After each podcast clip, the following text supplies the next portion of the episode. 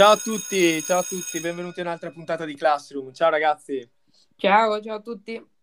Ciao raga, ciao. Ciao. Allora, un'altra puntata, c'è un tema che ancora non abbiamo toccato, diciamo, eh, che è quello del mondo del teatro, del cinema, eh, dell'arte, della recitazione. E allora abbiamo deciso di portare qui un ospite che potesse raccontarci qualcosa, che avesse un'esperienza in questo senso.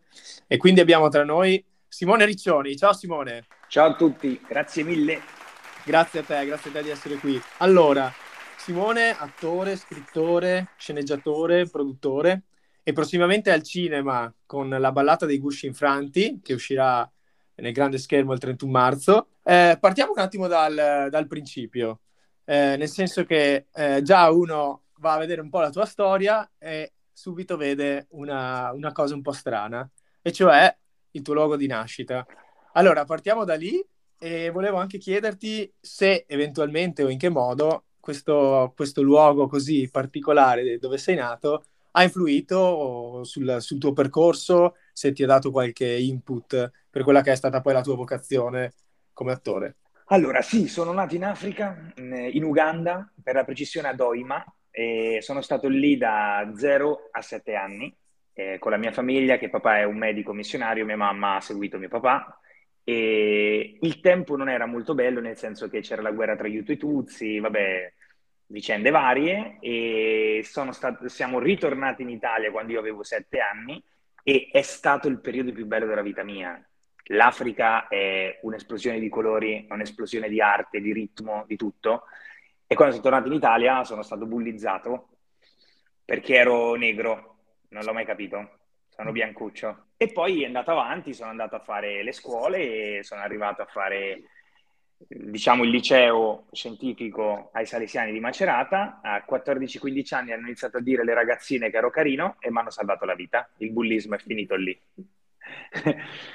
E quindi è andata un po' a culo, ragazzi, che devi fare? E da lì, da lì, cioè l'Africa oggettivamente non c'entra con la recitazione, perché io ho iniziato a recitare per pura sfida, nel senso che giocavo a ping pong con il mio professore di, di geografia, Don Benito Marucci, stavo vincendo, cantavo, è arrivato il prof di diritto e mi ha detto Riccioni, lei deve fare il musical, lei deve cantare, recitare. Io lo guardo e gli faccio prof recitare e cantare da femmine. Lui mi guarda, lui mi guarda e mi dice, Riccione, io ti do tre in diritto, prof, io recito e canto, sono venuto apposta. Io ho iniziato così per una sfida e poi mi sono trovato sul palcoscenico, primo spettacolo, secondo spettacolo, terzo spettacolo, quattro, quattro spettacoli, dove spostavo le casse giù in fondo, mettevo gli archetti agli attori, aprivo il sipario, il quarto spettacolo ho detto la mia prima battuta, ho cantato la mia prima canzone, il quinto anno non hanno fatto la compagnia perché è fallita. Bene, è iniziata così. E quindi dopo, dopo le scuole, eh, che tipo di percorso hai fatto? E in un certo senso, anche per chi oggi, per esempio noi magari spesso ci rivolgiamo ai giovani, no? Eh, oggi questo è un periodo dove magari i maturandi cercano la loro strada, no? Cercano magari cosa fare, cosa non fare, per recitare o per comunque entrare nel mondo del cinema. Tu che percorso hai intrapreso e che percorso consigli ai giovani? Allora, io come prima cosa consiglio di andare a fare teatro amatoriale, nel senso che eh, stare con, nelle parrocchie piuttosto che nei piccoli centri che hanno quelle piccole compagnie teatrali serve per una questione di imparare a recitare, significa anche imparare a stare con gli altri, riuscire a condividere qualcosa, condividere delle emozioni e via dicendo andando a Milano io eh, volevo fare l'attore, cioè io volevo andare a Roma, poi sono andato a Milano perché mia mamma mi, ha, mi aveva scassato le palle e mi aveva detto no Simo ma ti pare che te con quella faccia farei me l'attore, grazie mamma ti voglio bene anch'io. E, e così ho deciso di andare a fare scienze motorie delle sport in cattolica perché siccome giocavo a basket con la Serie A qui nella mia zona, allora ho detto vado a fare scienze motorie, divento un professore di educazione fisica, personal trainer, magari preparatore atletico del basket, continuo a giocare a basket, giocavo tra la Serie C e la Serie B e poi, e poi vediamo quello che succede. E poi invece è successa una roba strana perché, capito, mi hanno, mi hanno, visto, che è una roba stranissima, mi hanno veramente visto per strada, cioè che io dico, un po' scemo, mi ha detto, oh sì, sai, ciao, come ti chiami? Ma hai mai provato? Gli faccio, guarda, io studio teatro, ma studiavo teatro, ragazzi, significa che andavo nelle parrocchie a studiare teatro, cioè non studiavo teatro, facevo gli spettacoli dove la mamma e il papà venivano ad applaudirti e tu eri tutto contento e ti sentivi un figo. Ecco, non è quella, non è quella la questione. E niente, è successo che mi ha preso questa agenzia um, per fare pubblicità e per far moda e sono rimasto stupito perché ho detto, cavolo, ma allora forse potrei riuscire a fare questo mestiere, quindi sono andato a studiare in una scuola lì a Milano che si chiama il Centro Groc, è una scuola di teatro dove ho studiato un anno e mezzo e poi ho iniziato a fare tutte masterclass, quindi ho studiato con i più grandi, eh, da registi piuttosto che acting coach e via dicendo, quindi io sono una sorta di autodidatta, non, non ho fatto una reale accademia, perché quando sono entrato nelle accademie facendo i provini, eh, mi avevano detto che io non potevo lavorare, nel senso che per tre anni tu stavi fermo, ma io dovevo guadagnare qualcosa per poter vivere a Milano, capito? E allora niente, è successo che ho fatto i, i, primi provini, mi hanno preso sempre tutti, mi hanno preso per Birra Peroni la pubblicità, per Heineken, per Settimana Enigmistica, per Borotalco Alto al Sudore, per eh, Svizzero Non Novi, quello attaccato sulla montagna. E quindi cosa è successo? Che ho iniziato a lavorare, quindi ho detto, sai che c'è? Mi formo, ma mi formo in qualche scuola do- e con dei docenti, con degli acting coach, attori, che mi possono insegnare la recitazione, però non posso stare tre anni fermo in un posto solo, perché non me lo potevo permettere economicamente. È iniziato così. So che Fiore voleva fare una domanda intanto più specifica, sempre nel mondo della recitazione. Sì, no, io ciò che mi chiedevo è se oltre a fare magari il teatro hai avuto anche magari qualche esperienza nel doppiaggio, per esempio. E in che cosa magari il doppiaggio differisce magari dal teatro e dal cinema? Allora, io non ho avuto un reale, tra virgolette, mh, doppiaggio da un punto di vista che ho doppiato un cartone animato piuttosto che un film internazionale, però ho doppiato la mia voce, che è la cosa più difficile del mondo, e ho fatto il doppiaggio per le voci off di film tipo Universitari di Moccia, dove ero protagonista per La Medusa, piuttosto che L'ombra del lupo, un film internazionale che è uscito un anno e mezzo fa su Amazon con Christopher Lambert, eh, vabbè, l'attore di Highlander, cioè lui è stratosferico. E quindi cosa? Mi sono trovato a dover fare un doppiaggio della mia voce su una scena già recitata e è la cosa più difficile del mondo perché tu stai davanti con un cavolo di microfono e uno spartito, chiamiamolo spartito, e un canovaccio, con il, il tuo faccione su un, uno schermo lungo 4 metri per 10 che ti guardi, che dici mamma mia, ma quella, quella roba così schifosa l'ho fatta io e nel frattempo gliela devi recitare meglio, capito? E tu c'hai un microfono qui, cioè, quindi Simone, quella scena era una scena dove io mi dovevo incazzare di bestia e dovevo ansimare e io mi sono trovato a ansimare davanti a un microfono da solo, senza l'altra attrice, e l'altra attrice ha doppiato dopo di me. È stata una roba atroce per quanto mi riguarda, nel senso che un conto magari è doppiare un cartone animato, no? Figata, fai la voce diversa, no? Ti diverti. Invece doppiare la tua stessa voce è una roba difficilissima, perché poi la cosa più difficile è beccare il momento in cui devi parlare. Fare l'attore e fare il doppiatore sono veramente due mestieri differenti. Cioè, quindi chi fa l'attore al 90% non fa il doppiatore. Poi ci sono dei doppiatori pazzeschi, sono degli attori, cioè tipo il mio penultimo film l'ho fatto con Luca Ward, quindi diciamo lui ad esempio ha una voce pazzesca e eh, riesce a trasmettere quelle cose senza neanche farsi vedere, no?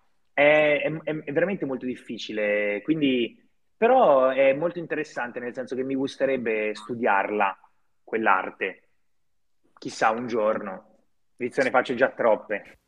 A proposito, Simone, io volevo chiederti riguardo un tema caldo che riguarda il doppiaggio ultimamente, ovvero una cosa che probabilmente esiste già da tempo, però ultimamente appunto se ne è parlato tanto, del far doppiare dei personaggi di determinati film, magari soprattutto film importanti, famosi, a persone che non sono doppiatori, ma neanche studenti del mestiere.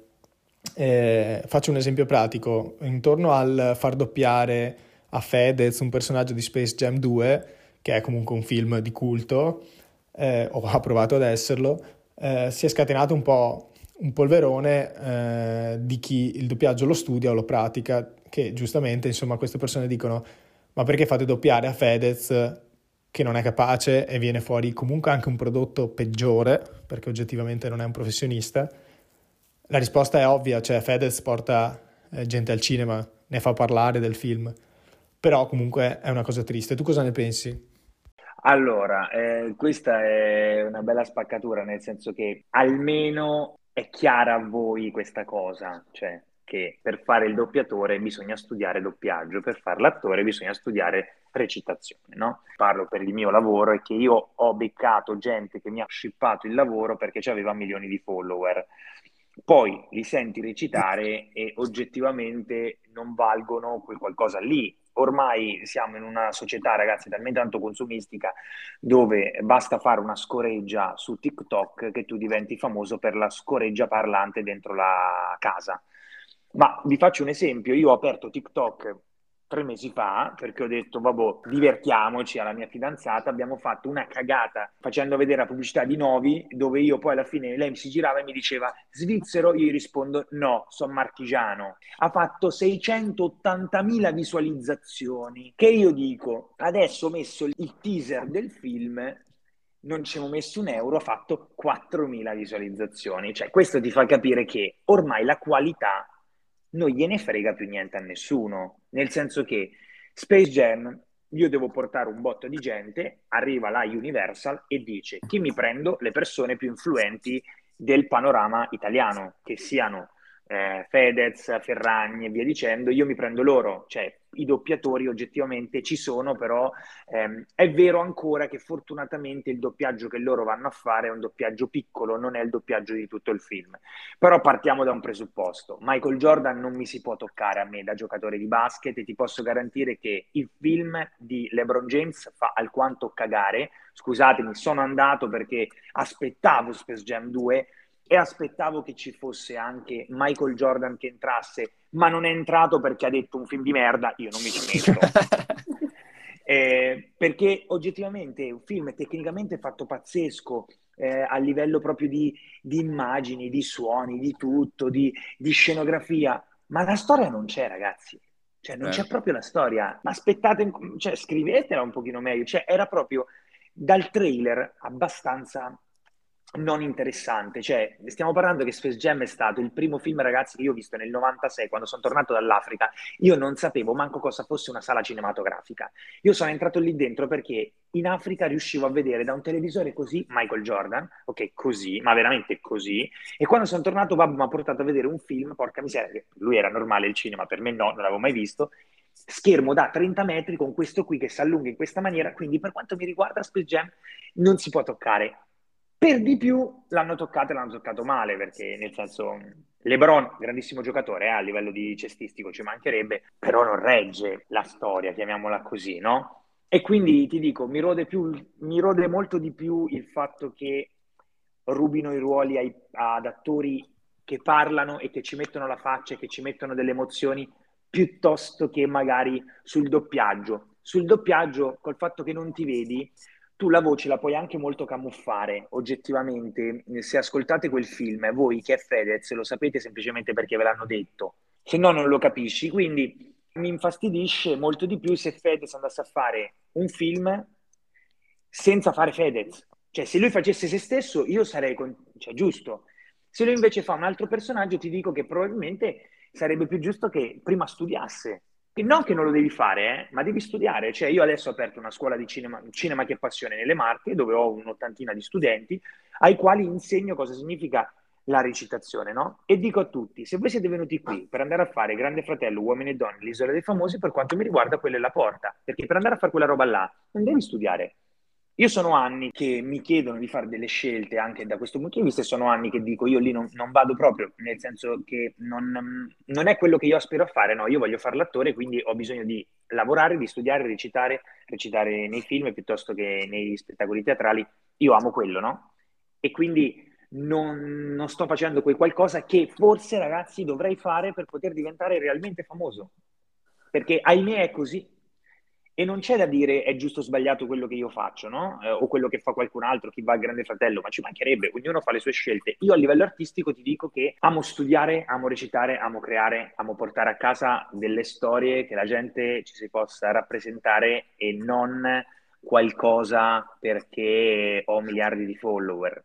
Cioè, poi io sono uno sfigato sui social, nel senso che non, non li calcolo proprio, faccio su qualcosa perché adesso, vabbè, devo uscire il film, quindi devo fare la pubblicità. Eh, giusto. Simone, volevo chiederti che ruolo ha la pallacanestro nella tua vita, visto che comunque io da appassionata di pallacanestro ho visto e anzi mi ricordo del tuo film Tiro Libero, perché ovviamente eh, era in tutti i social di pallacanestro, si diceva questo film sulla pallacanestro, cos'è, cos'è, e effettivamente parlava di pallacanestro, ma sotto, sotto comunque aveva anche una storia, diciamo, molto particolare. Sì, allora, eh, per me la pallacanestro è, è una seconda famiglia, nel senso che non sono riuscito a staccarmi dalla pallacanestro anche dopo tre anni al disco e anche dopo l'essere diventato uno scarsaccio. Che, che gio- io, io spacco i vetri adesso, a differenza di pallacanestro. Quindi diciamo che è qualcosa che mi è rimasto dentro. Adesso sto giocando in Serie D in una squadra di Porto Sant'Elpidio perché mi voglio divertire e ho scelto quella squadra lì proprio perché gioco con tutti i ragazzini dai 15 ai 19 anni e ci sto solo io come veterano. Siamo secondi in campionato in Serie D, che è una roba assurda perché in quintetto ho un 18enne, un 19enne, un quindicenne, io e un ventenne. Cioè, quindi tu immagina proprio una, è una squadra giovanile e il vecchio, quattro bassotti e un danese, insomma, più o meno. E Tiro Libero è stato il film che io ho voluto fare a tutti i costi perché raccontava un po' la mia storia. L'abbiamo girato proprio nel palazzetto dove giocavo della Sutor Montegranaro, quando alla Sutor Montegranaro siamo saliti in Serie A, eh, con un sacco di amici che, che, che, giocano tutt'oggi a basket in Serie A, tra cui Valerio Amoroso e via dicendo.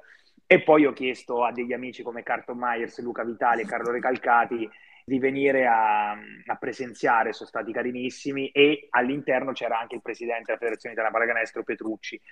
Quindi sono stato veramente molto contento di questo film.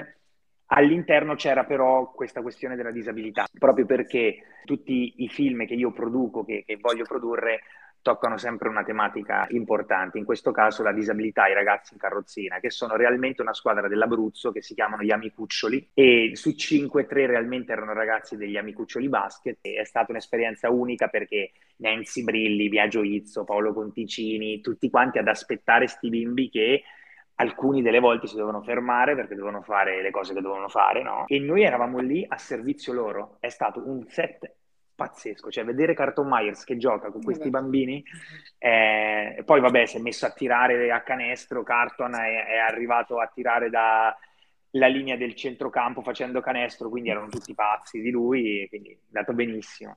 E adesso come riesci a conciliare il tuo lavoro di attore con la pallacanestro?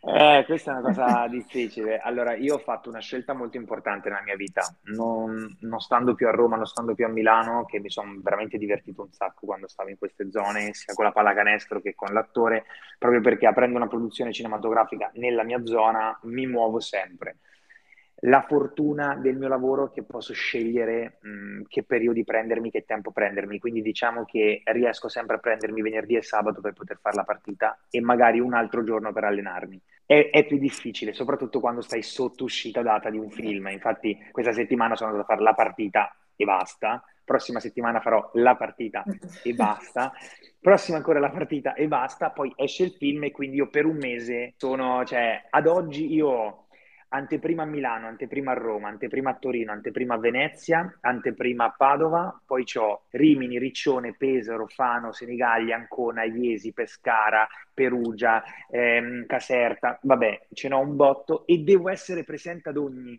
anteprima. Eh beh, sì. Campionato diciamo... ormai per te. esatto. Vabbè, finché quando ci sei ne metti 20 a sera non è male, però. Sì, diciamo che, diciamo che allora, il problema è che questa era una squadra per la salvezza e invece siamo secondi. Sono contento perché hanno un bel talento i ragazzi della mia squadra, chi ha 15, chi ha 18, chi ha 20 anni, hanno tutti un bel talento, ma la cosa che sta facendo venire fuori è che so- siamo riusciti insieme all'allenatore, insieme alla società, in questo caso il mio compito era quello di far diventare gruppo. Ecco, il gruppo a livelli come questo, secondo me è, è, meglio di avere tre giocatori senior che sanno giocare a pallacanestro. Poi è normale che il gruppo ci deve stare pure nelle squadre più forti di Eurolega. Se non c'è il gruppo, le altre squadre vincono, non c'è niente da fare. Però in Serie D, dove magari trovi dei bei giocatori che scendono dalla Serie C, che vengono a giocare in Serie D per finire gli ultimi anni, diciamo che riuscire ad avere un gruppo solido è la cosa più importante. Quindi sono contentissimo perché non dovevamo andare ai playoff, dovevamo stare tra le 3-4 squadre ultime di fascia, siamo secondi a due punti dalla prima, con cui abbiamo perso ieri.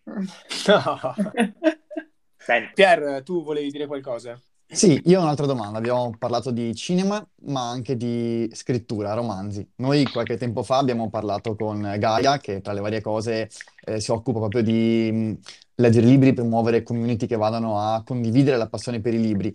Però non ha scritto ancora nulla, anche se uno ci diceva delle cose che potrebbe fare. Tu invece l'hai già fatto. Hai apprezzato scrivere, ti piace, cioè, ho visto che comunque è più di uno il libro che hai scritto, quindi comunque l'esperienza è andata bene. Ci racconti un po' di cosa vuol dire scrivere un libro e come lo concili poi con l'essere attore, anche la parte scrittore. Ok, allora io sarò molto molto onesto con voi. Io ho scritto il mio primo romanzo che è stato Eccomi un'avventura appena iniziata, che è la storia dell'Africa dei miei genitori. E quello è stato un libro scritto veramente da me.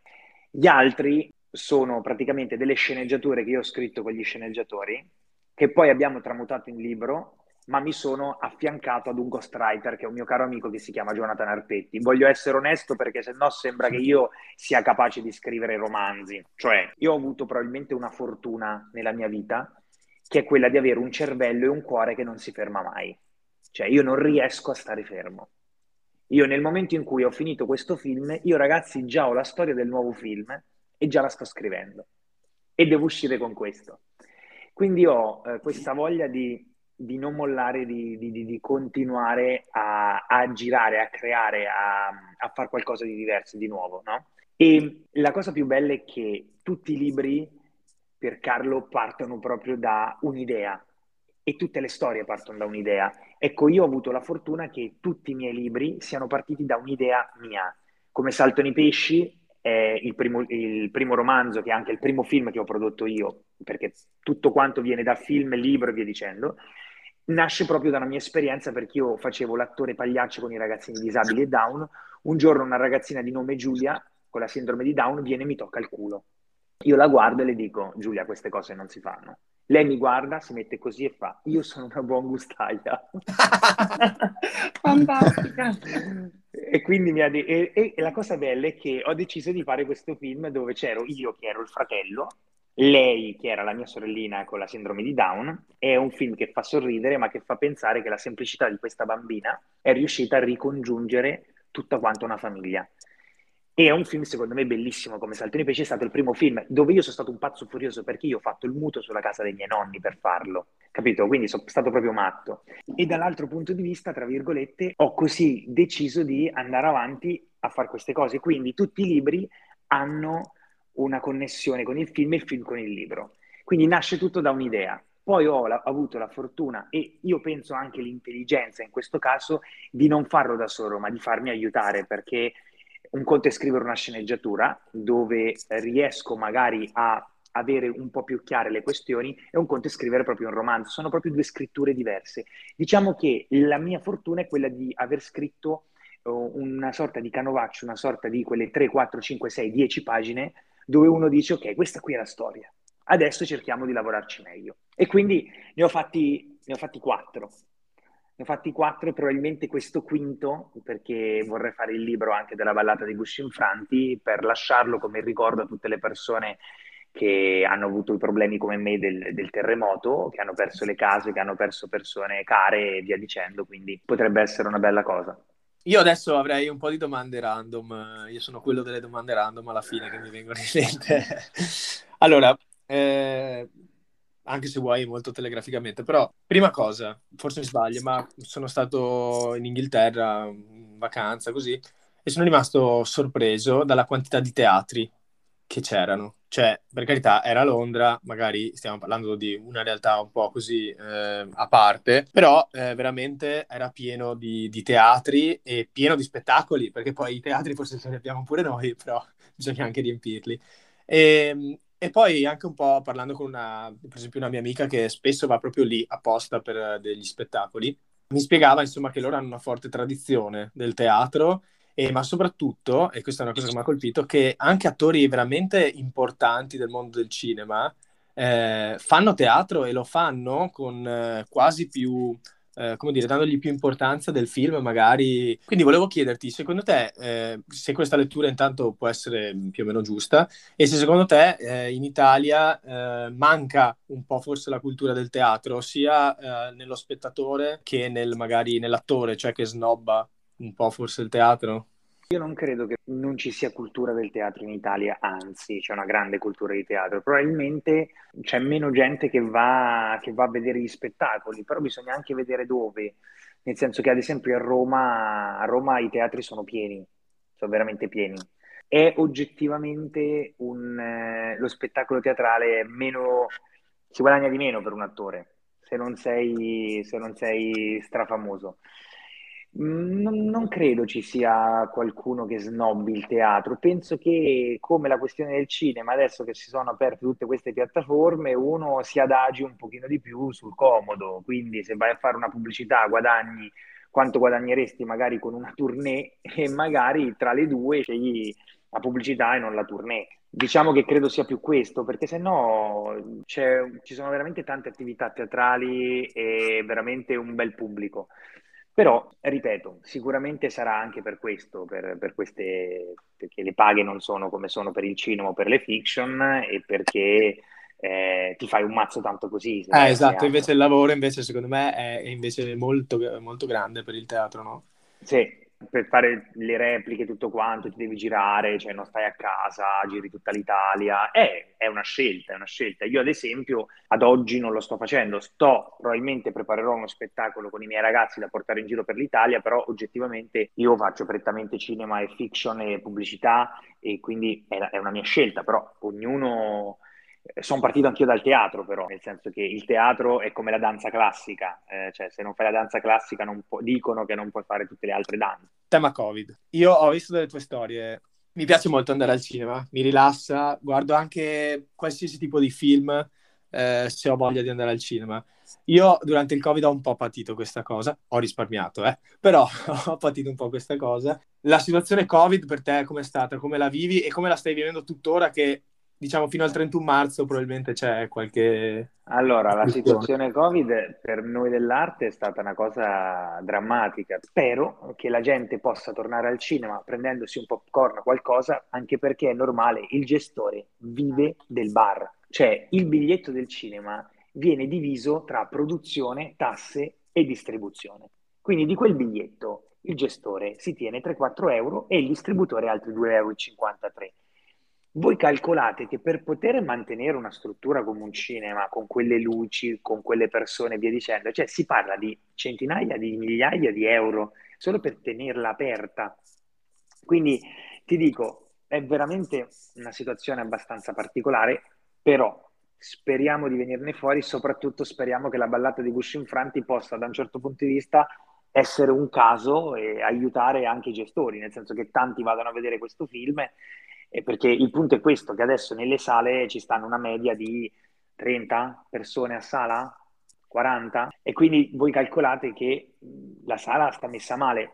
Io ho la fortuna che siccome le sale che prendo solitamente ho tanti amici in ogni posto che mi danno una mano e mi fanno il tam tam, ho la fortuna che solitamente faccio sempre pieno, perché sono nelle, in quelle 50 realtà che io conosco dove c'ho gente che mi può dare una mano, che mi può sostenere, no?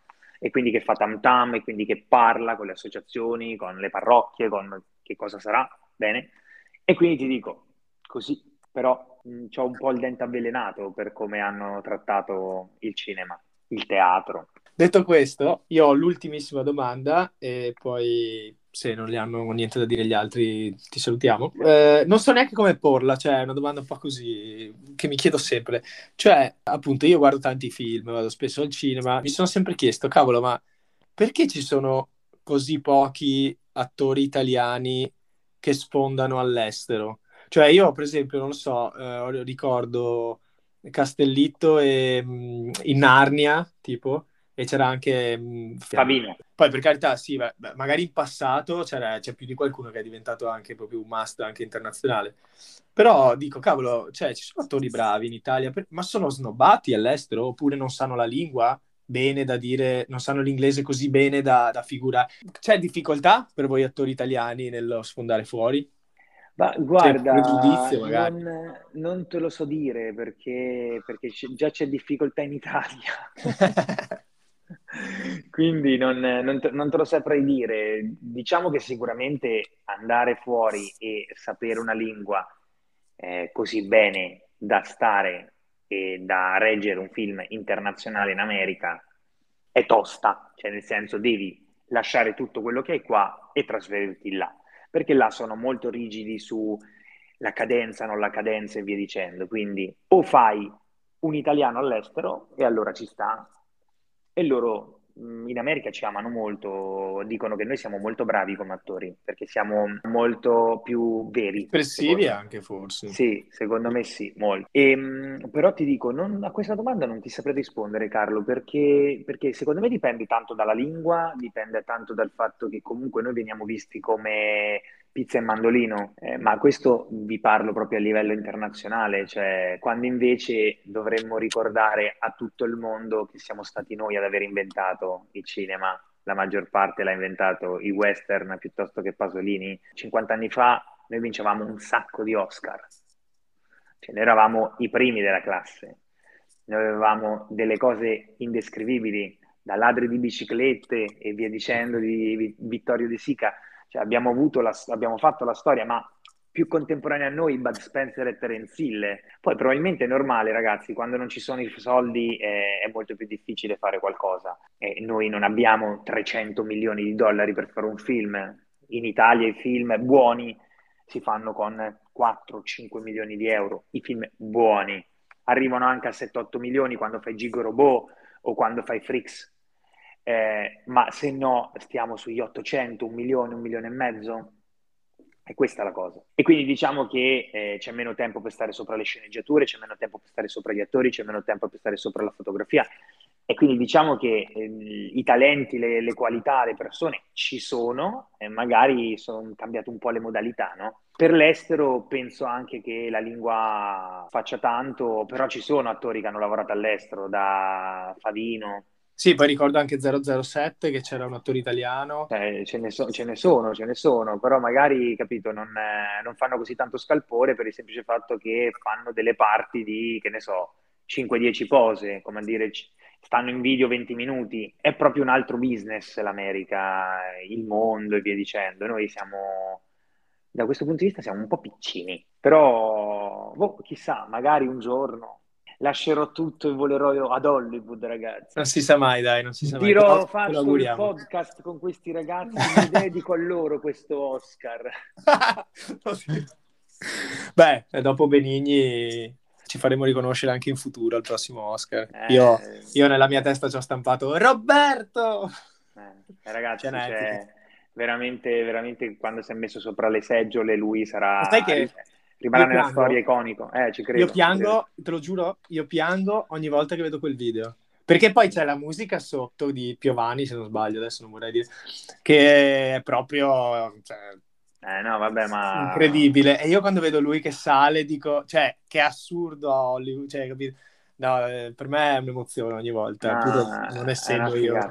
Un esperto di cinema, però veramente molto bello.